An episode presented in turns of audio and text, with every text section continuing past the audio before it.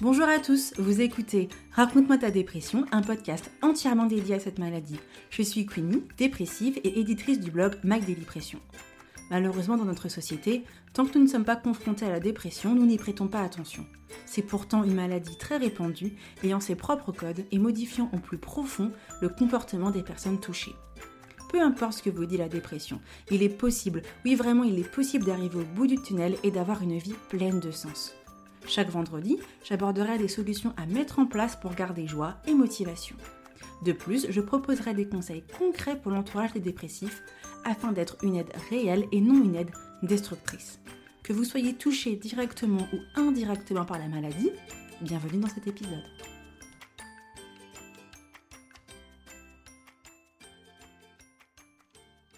Bonjour à tous, je suis très contente d'être avec vous aujourd'hui pour le tout premier épisode du podcast Raconte-moi ta dépression. Je suis super excitée et à la fois méga apeurée par ce magnifique projet.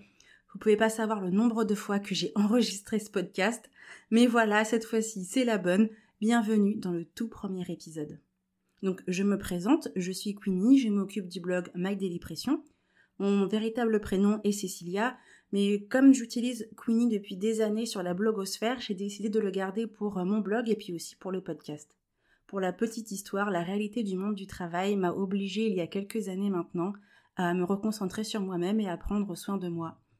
J'ai 31 ans et j'ai sur mon palmarès euh, deux dépressions, un trouble de l'humeur, un burn-out, des crises d'angoisse, des crises de panique, des envies suicidaires et aucune confiance en moi. Blague à part, en fait, la dépression, c'est juste pour dire que je sais ce que c'est. Et c'est une maladie qui touche de plus en plus de personnes aujourd'hui. Il y a Rares sont les gens qui ne peuvent pas dire que dans leur entourage, ils ont quelqu'un qui, qui est en dépression. Malgré ça, euh, la dépression est bourrée de, tabous, d'incompréhension, et comme on le verra dans cet épisode d'aujourd'hui, de préjugés. Je vis avec un trouble de l'humeur depuis trois ans et euh, j'ai décidé vraiment de partager mon expérience et de parler franchement, sans tabou, sans filtre, de la dépression. Le jour où j'ai compris que même avec la maladie, j'étais capable d'accomplir des choses, ma vie, elle a complètement changé. Dans l'introduction de ce podcast, je mentionne le fait qu'il ne faut pas écouter ce que nous dit la dépression. Je sais pertinemment que c'est très très difficile à faire au quotidien. Déjà parce qu'on se bat contre un ennemi invisible et aussi parce qu'on se bat contre nous-mêmes. Pour ne pas prêter attention à cette voix, à cette voix de la dépression, il est très important d'avoir un suivi médical. C'est vraiment l'une des, des premières clés face à la dépression. Ensuite, rien ne nous empêche en fait de mettre nous-mêmes en place des actions pour passer au-delà de la dépression, pour passer au-dessus. Ce podcast, il vous est dédié dépressif. Je sais ce que c'est que te sentir faible, démuni, sans aucune valeur et sans même aucun espoir. Mais ça, c'est ce que dit la dépression. Il y a un espoir, il y a la possibilité de guérir. On peut réussir à guérir d'une dépression, je l'ai déjà vécu. Et comme pour mon trouble de l'humeur, on ne guérit pas des fois des troubles de l'humeur, on peut réussir à trouver un équilibre une stabilité qui nous permet de faire ce qu'on a envie de faire malgré la maladie. Ce podcast, il a pour but de vous, de vous accompagner, de vous rassurer et de vous aider, et de vous motiver et de prendre soin de vous pour vous aider à faire face à la dépression. Ce podcast est également dédié euh, à l'entourage des dépressifs, à qui malheureusement on donne pas assez de billes en fait, je pense, pour savoir euh, quoi faire face à la dépression et comment être une aide véritable. Nous les dépressifs, nous avons un suivi régulier Niveau entourage, qu'est-ce que vous, vous avez? Maintenant, vous avez ce podcast qui est une véritable source de conseils pour mieux gérer la, dépression et pour aider votre proche au quotidien. Chaque vendredi, j'aborderai un thème sur la dépression sur la base suivante. Comment, en tant que dépressif, on peut gérer ce point et comment, en tant que proche, on peut accompagner votre proche dépressif sur ce sujet. Je suis super, super, super contente de faire ça. Et si on démarrait le tout premier épisode? Alors l'épisode d'aujourd'hui est Anéantissons ensemble 5 préjugés sur la dépression. Les préjugés font partie de notre quotidien. Ce sont des idées qui sont préconçues quand on manque d'informations ou de connaissances sur le sujet. Aujourd'hui, tant que nous ne sommes pas confrontés à telle ou telle situation, et si on n'a pas de curiosité, on n'y prête pas vraiment attention. Seulement voilà, aujourd'hui, de plus en plus de personnes sont touchées par la dépression. Franchement, qui dans son entourage, euh, que ce soit professionnel ou personnel, n'a pas de personne ayant ou vivant une dépression, ou ayant vécu, pardon, ou vivant une dépression. La dépression est comme euh, plein d'autres thématiques bourrées de préjugés. on entend tellement de choses qu'on ne sait plus vraiment sur quoi il faut prêter attention, qu'est-ce qui est vrai et qu'est-ce qui est faux. Il est important de se rappeler que les préjugés peuvent avoir euh, un effet très néfaste sur les dépressifs. Ça peut emmener une personne à s'isoler, à, à ne pas suivre un traitement, à cultiver un manque d'estime de soi et des conséquences qui peuvent être bien plus graves. Il faut qu'on arrête ces préjugés. Donc aujourd'hui, on va voir donc cinq préjugés. Trois sont les préjugés qu'on peut entendre de la part de l'entourage des dépressifs et deux autres sont des préjugés qu'on peut entendre de la part de dépressifs. Donc avant de parler des préjugés, il est important de se rappeler euh, ce qu'est la dépression. Tout d'abord, en fait, la dépression, c'est une maladie dite psychosomatique due à un dérèglement de l'humeur. C'est une maladie que l'esprit inflige au corps, euh, un trouble psychique qui se répercute sur l'état physique. Donc ce sont des facteurs émotionnels qui affectent notre corps physiquement. L'humeur dont on parle dans la dépression est assez différente du terme que nous utilisons dans la vie de tous les jours. Pour moi, euh, la définition la plus claire euh, pour nous novices, c'était celle du site étatdépressif.com qui dit, je cite, L'humeur se définit comme la disposition affective et émotionnelle qui conditionne la manière dont nous ressentons les événements qui normalement engendrent de la joie ou de la tristesse. En fait, sans la dépression, nous sommes capables de faire l'alternance entre nos émotions, entre la joie et entre la tristesse. Mais quand on est en dépression, cette alternance ne se fait plus correctement. La dépression, elle a ses propres symptômes. Euh, c'est une tristesse ou une mélancolie qui dure plus de 15 jours consécutifs. Il y a une perte d'intérêt, une perte de plaisir à faire des choses qui avant nous faisaient du bien. Des pensées tristes régulières au quotidien, vraiment qui sont vraiment là, comme des idées très noires, des idées sombres, encore plus sombres, et même voire des idées suicidaires. Euh, il y a vraiment un manque de confiance en soi, un manque d'estime de soi, beaucoup de fatigue, un manque d'énergie. On peut avoir des troubles du sommeil, des troubles alimentaires, des pertes de concentration et mémorisation, et quelquefois on peut même avoir des douleurs physiques. Donc avec cette définition en tête, rentrons dans le vif du sujet. Le tout premier préjugé est les dépressifs n'ont aucune volonté. C'est assez particulier cette notion de volonté parce qu'on l'entend beaucoup. il y a énormément d'informations aujourd'hui, que ce soit sur Internet, dans les livres ou des gens quand ils parlent de dépression. Euh, on entend beaucoup cette notion de manque de volonté. Quelqu'un qui n'a jamais eu de dépressif dans son entourage va très vite avoir des propos du style bouge-toi ou secoue-toi.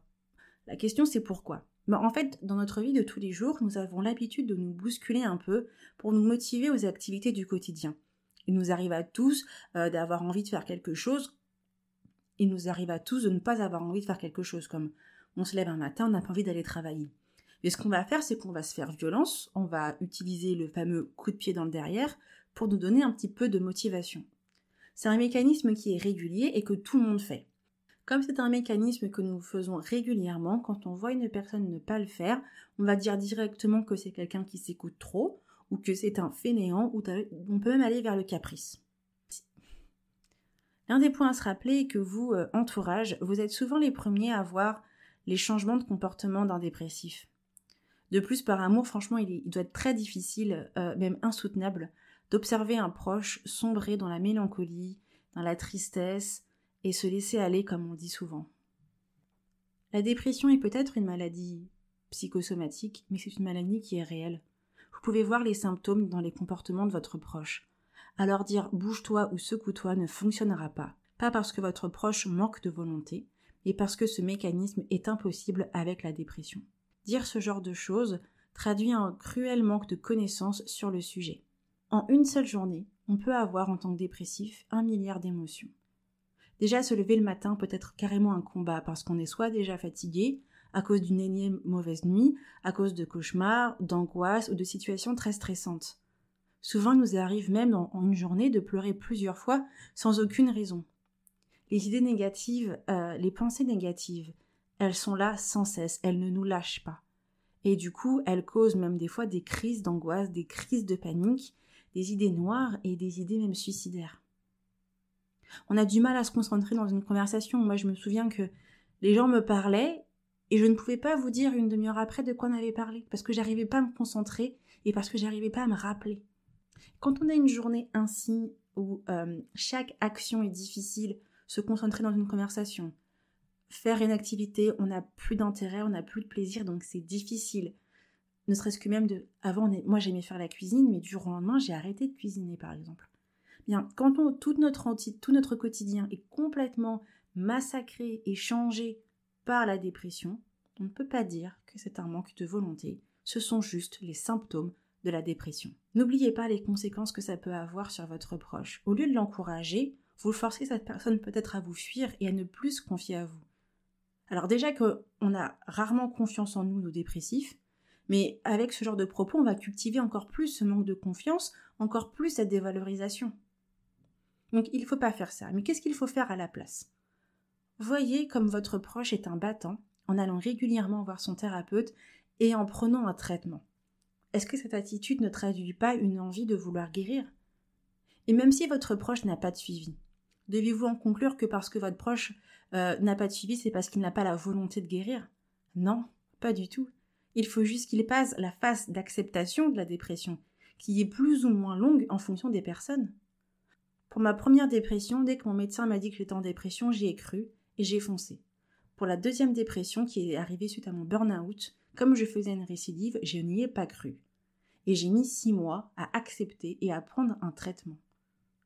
Au lieu d'accabler votre proche parce qu'il n'a pas de suivi psychologique, aidez-le plutôt à voir l'importance du sujet sans, sans trop bousculer, sans trop pousser, mais ayez intérêt de comprendre ce que c'est que la dépression afin que vous soyez un atout majeur pour votre proche. Le deuxième préjugé est que les dépressifs sont faibles de caractère. Alors, je me souviens avoir déjà entendu des proches dans mon entourage me dire ça, parce que c'était normal que je sois en dépression, j'ai toujours été sensible. Euh, alors, à part creuser le trou d'une personne et la jeter littéralement dedans, je ne vois pas en quoi c'est bénéfique de dire ce genre de choses. Les personnes qui sont faibles de caractère aujourd'hui, ce sont ceux qu'on qualifie ainsi euh, parce qu'elles se laissent marcher dessus, par exemple, ou parce qu'ils ont du mal à tenir tête à des gens, ou ils sont trop gentils, et euh, ils se font marcher dessus, tout simplement. Quand on entend ce genre de phrase, euh, moi ma question c'est quand vous dites à quelqu'un tu es faible de caractère, c'est pour ça que tu es en dépression, en quoi ce genre de phrases sont des phrases pour aider quelqu'un? C'est pour lui dire il va falloir que tu sois plus fort pour avancer? Est-ce que ça traduit pas aussi quelquefois une perte de patience?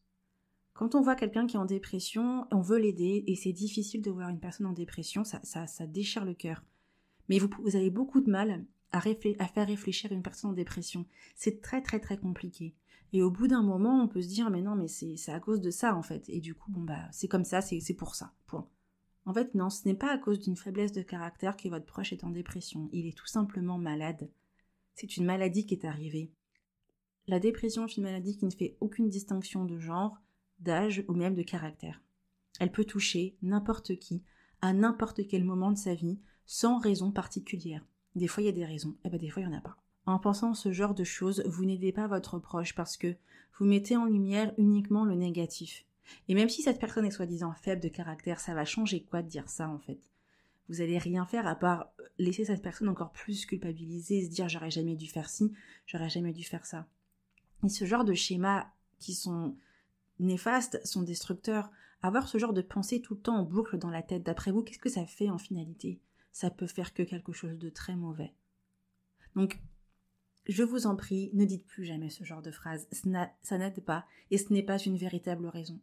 Parce que hum, il faut se rappeler des conséquences. Les conséquences sur ces propos, c'est que votre proche, il va tout simplement s'isoler. La dépression est une maladie qui nous pousse à nous isoler, sauf que nous avons besoin d'avoir des interactions sociales pour réussir à garder un équilibre psychique. Rester concentré sur nous-mêmes ou juste, juste voilà, rester concentré sur nous-mêmes n'est pas une bonne chose. Pourtant, on tend à ça en dépression. Et quand on a des gens dans notre entourage qui nous disent des, choses qui sont très péjoratives et pas forcément très positifs, on n'a pas envie de rester avec eux et on se dit bah de toute façon ils comprennent rien, ils pensent que je suis juste, que je suis juste en train de faire un caprice ou que je m'écoute trop alors que c'est faux. C'est juste une maladie, c'est juste la dépression. Souvent quand on a ce, genre de phrase après la notion de perte de patience, c'est aussi parce que hum, cherche une cause à la dépression. Il est important de se souvenir que hum, la dépression est gérée par un thérapeute, par des thérapeutes, que ce soit un psychiatre ou un psychologue. Ce sont des gens qui vont faire en sorte de pouvoir travailler avec le dépressif pour peut-être sortir les causes. Sortir une cause brutalement, euh, sans préparation, peut être très difficile à gérer et peut même engendrer des choses insoupçonnables au niveau de votre, du mental ou même du psychisme de votre proche. Ne cherchez pas à savoir la cause, laissez au thérapeute cette partie-là. N'oubliez pas aussi que votre proche est très sensible et qu'il a besoin d'amour, pas de se faire enfoncer. Et une dernière chose, laissez à ça, la personne sa dignité. Il est important de noter que beaucoup pensent que prendre des antidépresseurs c'est une faiblesse.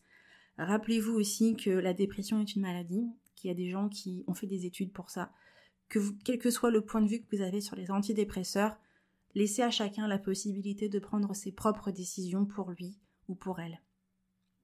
Vous n'êtes peut-être pas d'accord, mais c'est votre point de vue. Ne l'imposez pas à votre proche. Le troisième préjugé est il y a pire euh, comme situation dans la vie. En voulant aider un proche en dépression, il y a beaucoup qui utilisent ce genre de propos pour dédramatiser la situation et mettre en perspective les réels problèmes de ce monde. Alors, il est vrai qu'il y a la famine en Somalie, on, est tous bien conscients qu'il y a des enfants qui meurent de faim, il y a le réchauffement climatique, et puis d'où, bah, on bien, il y a le coronavirus. On sait très bien que ces problèmes sont réels. Bien sûr, on est conscient qu'il y a des difficultés dans ce monde, mais quand on parle de notre difficulté et que vous dites qu'il y a pire comme situation dans la vie, ça veut dire que vous ne mettez pas à la bonne échelle la difficulté de la dépression. Ce qui est déroutant avec la dépression, c'est que c'est une maladie qui ne se voit pas. Quand on observe des gens dans la rue, on ne pourra pas dire si cette personne ou telle personne est en dépression. Et quand on regarde une personne à l'extérieur qui, euh, qui a une super belle maison, euh, un très beau mari, bodybuildé, ou une, femme avec euh, magnifique, une belle chevelure de rêve et tout ça, des enfants parfaits qui amènent des vins à chaque fois à l'école, un super travail motivant, une voiture magnifique et une piscine et une véranda. Et que nous on trime parce qu'on a du mal, on s'est retrouvé avec une facture imprévue, parce qu'on a ci, parce qu'on a ça, il faut aider machin, il faut payer l'orthodontiste du gamin, et qu'on entend quelqu'un se plaindre sur sa vie, on a envie de les triper. De le, vraiment de lui dire, tu te fiches de moi. Moi, je trime, moi, je suis en galère. Mais est-ce que vous avez mis le paramètre de la dépression dedans? On peut avoir une vie de rêve, mais quand on est en dépression, tout s'écroule. Et il faut vraiment faire la distinction entre les gens qui aiment se faire plaindre et s'écouter et la dépression. Quand quelqu'un vous dit qu'il est en dépression, c'est à cherchez pas, ne dites pas que c'est parce que oui, il a tout ce qu'il faut pour être heureux, je comprends pas, non, il est en malade, il est malade, point. Parce que si vous ne faites pas ça, euh, pareil, les mêmes conséquences vont ressortir que les, que les préjugés précédents, c'est s'isoler, c'est euh, se faire encore plus de mal, c'est s'autoflageller tout seul, et du coup vous allez voir un dépressif qui va, au lieu de pouvoir réussir à monter un peu, va baisser, et ça peut être vraiment très très grave.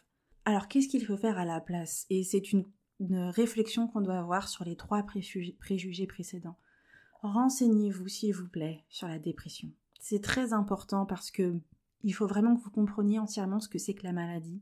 Parce qu'une fois que vous aurez euh, vraiment toute cette connaissance, vous pourrez vraiment aider votre proche. Ayez de véritables conversations avec lui, discutez. Mettez-vous dans, ses chaussures, mettez-vous à sa place. Si j'avais cette dépression, franchement, qu'est-ce que j'aurais aimé qu'on me dise si j'avais une enclume à mes pieds? Comment est-ce que j'aimerais qu'on m'aide à la porter? Par exemple, posez-vous la question, si moi j'étais en dépression, comment est-ce que je voudrais être aidée? Et une fois que vous avez l'idée en tête, parlez-en tout simplement avec votre proche, et si ça lui plaît, faites-le. Face à ces préjugés, on va faire un petit break pour vous dépressifs, on va parler quelques instants. Je sais que c'est très difficile d'entendre ce genre de phrases, je les ai entendues de mon entourage et ça fait mal mais vous avez besoin d'avoir, de cultiver une confiance en vous. Je sais tout ce qui vous, vous passe dans la tête en 30 secondes quand j'ai parlé de confiance en vous. Vous allez me dire, Queenie, tu te moques de nous. Confiance en nous, on est en dépression, c'est difficile, on n'a pas d'estime de nous. Comment est-ce qu'on peut avoir confiance en nous? Ça se travaille. Ça se travaille, c'est quelque chose qui se travaille, c'est quelque chose qui peut s'acquérir. N'ayez pas peur, n'écoutez pas la voix de la dépression et n'écoutez surtout pas les préjugés que les gens vous disent. Ayez confiance en votre maladie. C'est bizarre ce que je viens de dire, mais c'est vrai. Ayez confiance en votre maladie. Tous les préjugés que les gens disent, ils les ont parce qu'ils ne connaissent pas la dépression. Ils les ont parce qu'ils pensent que vous êtes comme ça. Mais si on met le paramètre de la dépression, vous êtes comme ci, comme ça, à cause de la dépression. Point. Et donc les préjugés, pouf, ils disparaissent.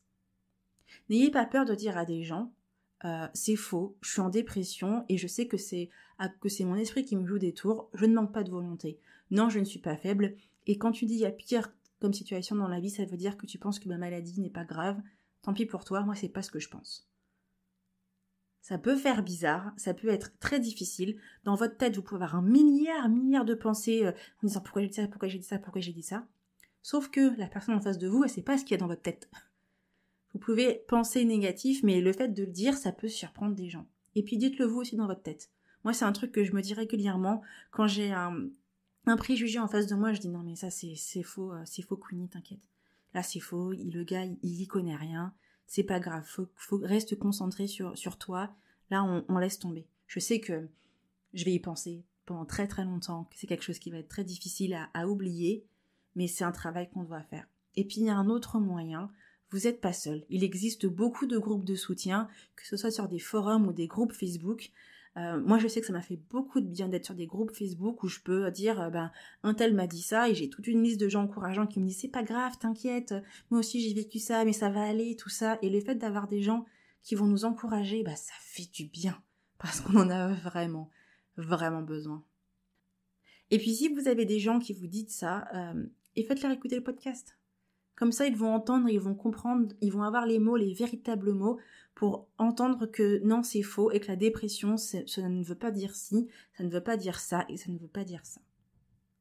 Pour vous, entourage, si vous entendez ce genre de phrase, n'ayez pas peur de prendre la défense des dépressifs et de dire haut et fort que c'est faux. Que vous soyez au travail ou dans une réunion familiale, dites-le que c'est pas vrai. Franchement, protégez vos proches dépressifs. Dites-le haut et fort que tous ces préjugés sont faux et c'est comme ça qu'on va avancer et éviter de faire trop de mal aux dépressifs.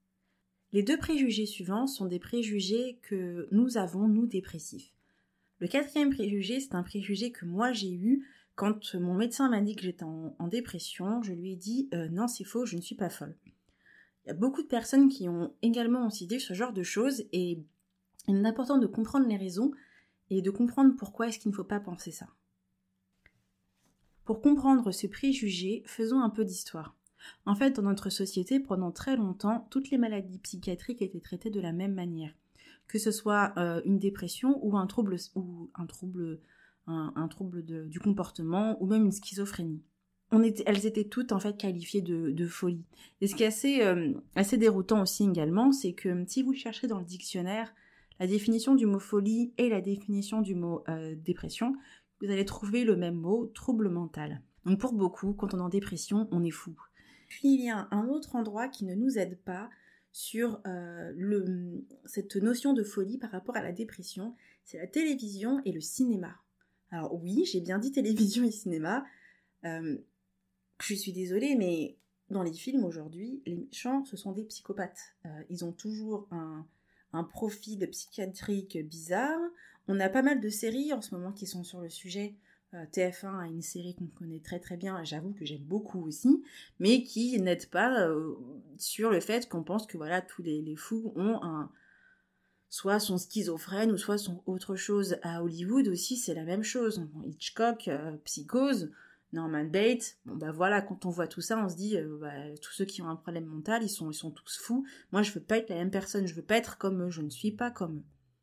Et il n'y a pas que Psychose de Hitchcock.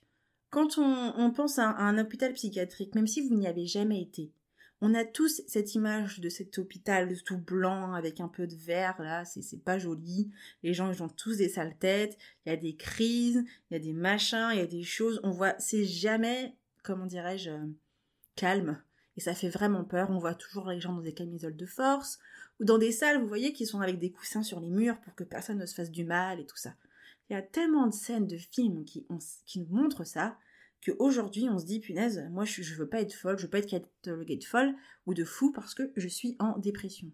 De plus, il y a certaines personnes qui pensent que parce qu'on va leur dire qu'ils sont en dépression ou qui ont une autre maladie type la schizophrénie, ils vont forcément être violents. Oui, il y a des possibilités, mais ça ne veut pas dire que vous allez tous être des meurtriers ou des criminels j'ai pas de chiffres et j'ai pas voulu en chercher parce que, enfin, si j'en ai cherché, je sais pas ce que je voulais dire, j'en ai cherché, mais euh, ça allait dans tous les sens que je me suis dit je ne vais pas en citer dans le podcast, mais il n'y a pas, tous les criminels ne sont pas des schizophrènes. Donc l'une des conséquences de, ce point-là, c'est de ne pas se soigner. Pour ma part, voilà, j'ai mis du temps à me soigner, hein, je vous l'ai dit, et c'était pas forcément la meilleure chose que j'aurais dû faire. Et puis beaucoup de personnes ont peur des thérapeutes, ils ont peur des psychiatres et des psychologues. Déjà, peu de gens arrivent à faire la différence entre un psychiatre et un psychologue. Pour la petite histoire, un psychologue est non, d'abord un psychiatre est un médecin et un psychologue est un thérapeute, donc c'est quelqu'un qui a fait des études en psychologie, alors que le psychiatre, c'est un médecin qui s'est spécialisé en psychiatrie. Et puis il y a le fameux cliché du canapé où je vais m'allonger et on va me demander comment était mon enfance. Alors moi j'ai vu des psychiatres et des psychologues, hein. Dans ma vie il n'y en avait aucun qui avait un divan, sauf un, et il m'a pas demandé de m'allonger, j'étais un peu dégoûtée. Et puis euh, sinon il y avait des, fauteuils qui étaient plutôt confortables. Tout ça pour dire que hum, la conséquence de cette notion de folie, c'est que vous n'allez pas vous faire soigner. Et c'est très important d'avoir un suivi thérapeutique quand on est dans une dépression. Rappelez-vous qu'il est important euh, que plutôt une dépression est, prise en charge, plutôt la guérison sera rapide. Vous n'êtes pas fou, vous êtes en dépression, c'est une maladie euh, psychosomatique, comme je l'ai dit en introduction. N'ayez pas peur, euh, ayez confiance en, aux médecins, ils vont prendre soin de vous, expliquer toutes vos peurs, toutes vos craintes et tout ça, ça va vous faire du bien. Moi, je me rappelle, mon psychiatre, je lui ai dit, mais moi, pour moi, vous êtes quelqu'un qui. Vous allez me demander de parler de mon enfance. Il a rigolé il m'a dit, mais non, on va pas parler de votre enfance. Parce que. Parce que voilà, il me dit, euh, si on en a besoin par rapport à la thérapie, peut-être qu'on en parlera. Mais il me dit là, si on n'en a pas besoin, ou peut-être que vous êtes consciente qu'il y a des choses qui se sont passées, que c'était pas forcément les bonnes choses, il n'y a pas de souci, on n'est pas obligé d'en parler. Et le fait que j'ai pu lui dire tout ce que j'avais sur le cœur, ça m'a, ça m'a libéré. Donc n'ayez pas peur, c'est très important d'avoir une thérapie, je le, je le dirais, je pense, dans tous les épisodes du podcast, sur les blogs. Avoir un traitement, c'est très important. Ah, non, pardon. Avoir une thérapie, c'est très très important. Les traitements, c'est entre vous et votre praticien. Ça ne regarde que vous. Mais non, n'ayez pas peur, vous n'êtes pas fou. Le dernier préjugé, je pense que je vais me faire taper dessus, mais euh, c'est que l'entourage ne peut pas comprendre. Alors comment est-ce que je peux conclure avec ce point tout en ayant parlé des trois premiers qui montrent que l'entourage ne comprend absolument rien? J'ai décidé de le faire ainsi parce que j'avais envie de vous raconter une histoire, j'avais envie de vous raconter mon histoire. Euh, en 2017, quand j'ai fait mon burn-out, je l'ai fait en même temps que mon mariage. Euh, j'avais le stress du mariage et le burn-out qui me collait au nez et j'étais devenue euh, complètement différente. Beaucoup de personnes de mon entourage ont pensé que c'était le stress du mariage qui fait que j'étais devenue un peu bizarre. Sauf que bah, j'étais vraiment malade. Ma famille ne l'a pas forcément pris euh, au sérieux et la personne qui, pour qui ça a été le plus dur, c'était ma mère. Euh, ma maman et moi, on a, une, bonne relation, on est, très très proches l'une de l'autre. Et c'est censé être ma mère, elle est censée m'aider. Et quand j'ai vu qu'elle comprenait pas, je vous assure que ça m'a saoulée. Un jour, euh, c'était l'été 2017, on est chez mes parents, vacances familiales dans la maison des parents, avec mes sœurs, mon beau-frère, mes petits-neveux et tout ça, et mon frère. Et avec mon mari et ma sœur et mon beau, on se dit on va sortir manger. Donc on est sorti en ville, on est revenu, mais comme je venais à peine de commencer les neuroleptiques, j'étais KO. Et le soir, on devait faire une autre activité, et j'étais incapable de le faire. Et là, euh, ça faisait 2-3 jours que j'étais arrivée à la maison, et ils avaient bien vu que j'étais vraiment différente. J'étais un zombie, quoi. Le traitement, c'était difficile. Enfin, je pleurais pour pas grand-chose, ils ont bien vu que ça n'allait pas. Et je me souviens de ma mère en pleurs dans les escaliers qui me dit Oh, mais ma chérie, j'ai pas compris, euh, j'ai pas compris ce que t'as vécu, mais t'inquiète pas, je vais t'aider, je vais être là, je vais t'accompagner. Et j'étais là Ouais, elle a compris, yes, c'est génial. Sauf que deux mois plus tard, je ne voulais plus voir ma mère. J'ai décidé que c'était devenu la mère indigne et que je l'ai rejetée. Pourquoi? Bah, À cause d'un petit conflit sur le groupe WhatsApp de famille, que tout le monde a, je présume, qui. Euh, j'ai parlé de ma dépression sur un blog, mon précédent blog, pas My Daily Pression, parce que voilà, j'avais envie de, lâcher et de parler à tout le monde de ce que je vivais. Et, et ma mère, elle me dit, euh, non, c'est pas ma mère, ma soeur me dit, bah, je comprends pas ce que tu as dit. Pour moi, y a pas tout, tout est, tout est pas forcément vrai. Je lui dis, mais en quoi tu penses que c'est vrai? C'est ma dépression, machin. Ma mère, elle a essayé de, de soutenir ma soeur, et puis je, c'est pas grave ce qui s'est passé, mais moi, ça a été une véritable montagne. C'est-à-dire qu'en gros, je venais de passer d'émotion à où euh, ma mère avait compris, à à peine quelques semaines plus tard, c'était déjà reparti pour mon propre procès. Et c'était le truc de trop. Je me dis, à un moment donné, il faut m'aider les gens, quoi. Si vous faites quoi? C'est à chaque fois que je que j'ai une relation avec vous, c'est pour me m'enfoncer? Alors moi, c'était terminé. Je ne voulais voir plus personne. C'était fini. Donc j'ai mis quelques jours, ma famille allait essayer un petit peu de, de me comprendre et tout, mais pareil, ils reprenaient les mêmes, les mêmes fonctionnalités en disant non, mais c'est ta maladie, c'est normal, t'es comme ça, t'as toujours été comme ça. Et moi, ça m'a gonflé, j'en avais vraiment marre. Et un jour, je me suis assise dans mon ordinateur et j'ai tout écrit. J'ai absolument tout écrit, toute ma colère, toute ma haine, tout ce que j'avais contre ma mère, mes frères et sœurs et, mon père d'ailleurs aussi. Il n'y avait, pas que ma mère, hein. il y avait tout le monde. Et j'ai envoyé plusieurs mails salés et compliqués à mes parents, en particulier à ma mère.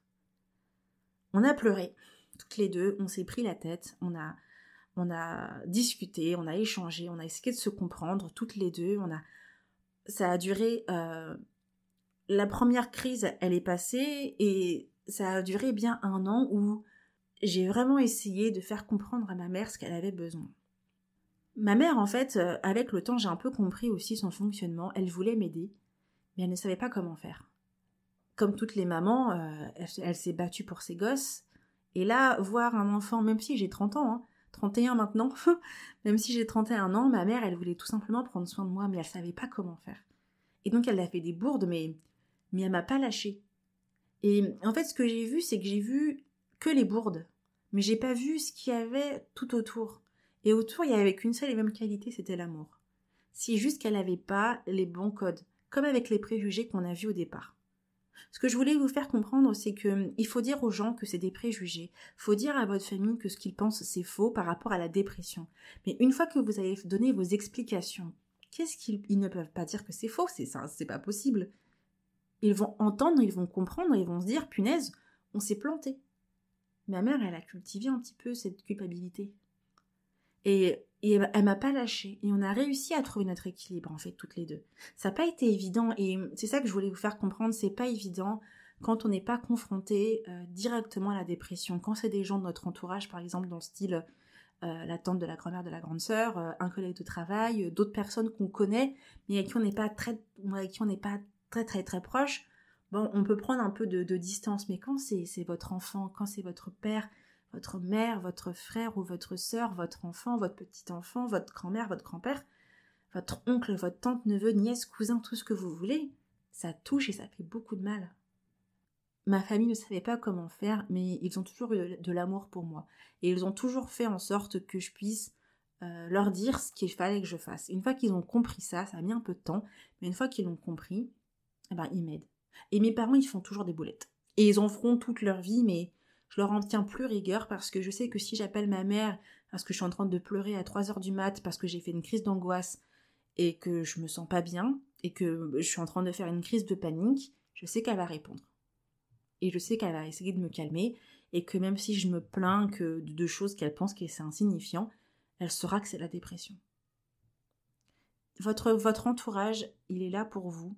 Il faut juste leur donner des billes. Il faut leur dire quoi faire faut leur dire comment faire et, et, les, rassurer de, votre amour, mais de leur dire je suis, je suis en dépression, j'ai besoin de vous. N'ayez pas peur de dire ça, n'ayez pas peur. Et puis bien sûr, quand, on, quand moi je me suis engagée avec ma famille, c'est parce que je savais que ma famille avait un amour euh, réciproque pour moi, qu'on avait un amour réciproque. Mes parents n'étaient pas des pervers narcissiques ou des gens qui sont là pour nous enfoncer ou nous faire du mal. Je vous demande pas d'aller vous coller à des gens que, avec qui vous avez une relation, c'est c'est complètement zéro. Par contre, on a tous des amis, on a tous des personnes autour de nous qui nous aiment. C'est vers ces gens-là qu'il faut aller, pas ceux qui nous font du mal.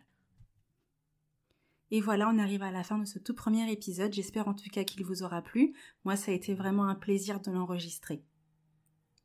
On a vu euh, les cinq préjugés qu'il faut anéantir sur la dépression. On a vu surtout deux points très importants. Le premier, euh, proche entourage des dépressifs. Renseignez-vous sur la maladie plus vous aurez des connaissances sur la dépression et moins vous aurez des préjugés qui pourront faire du mal à votre proche. N'ayez pas peur non plus de dire haut et fort que ces préjugés sont faux quand vous êtes dans certaines conversations avec des gens qui, qui ont encore ces préjugés en tête. La dépression euh, n'est ni un manque de volonté, ni même une faiblesse, c'est une maladie à part entière et ce sont des choses qu'il ne faut pas oublier.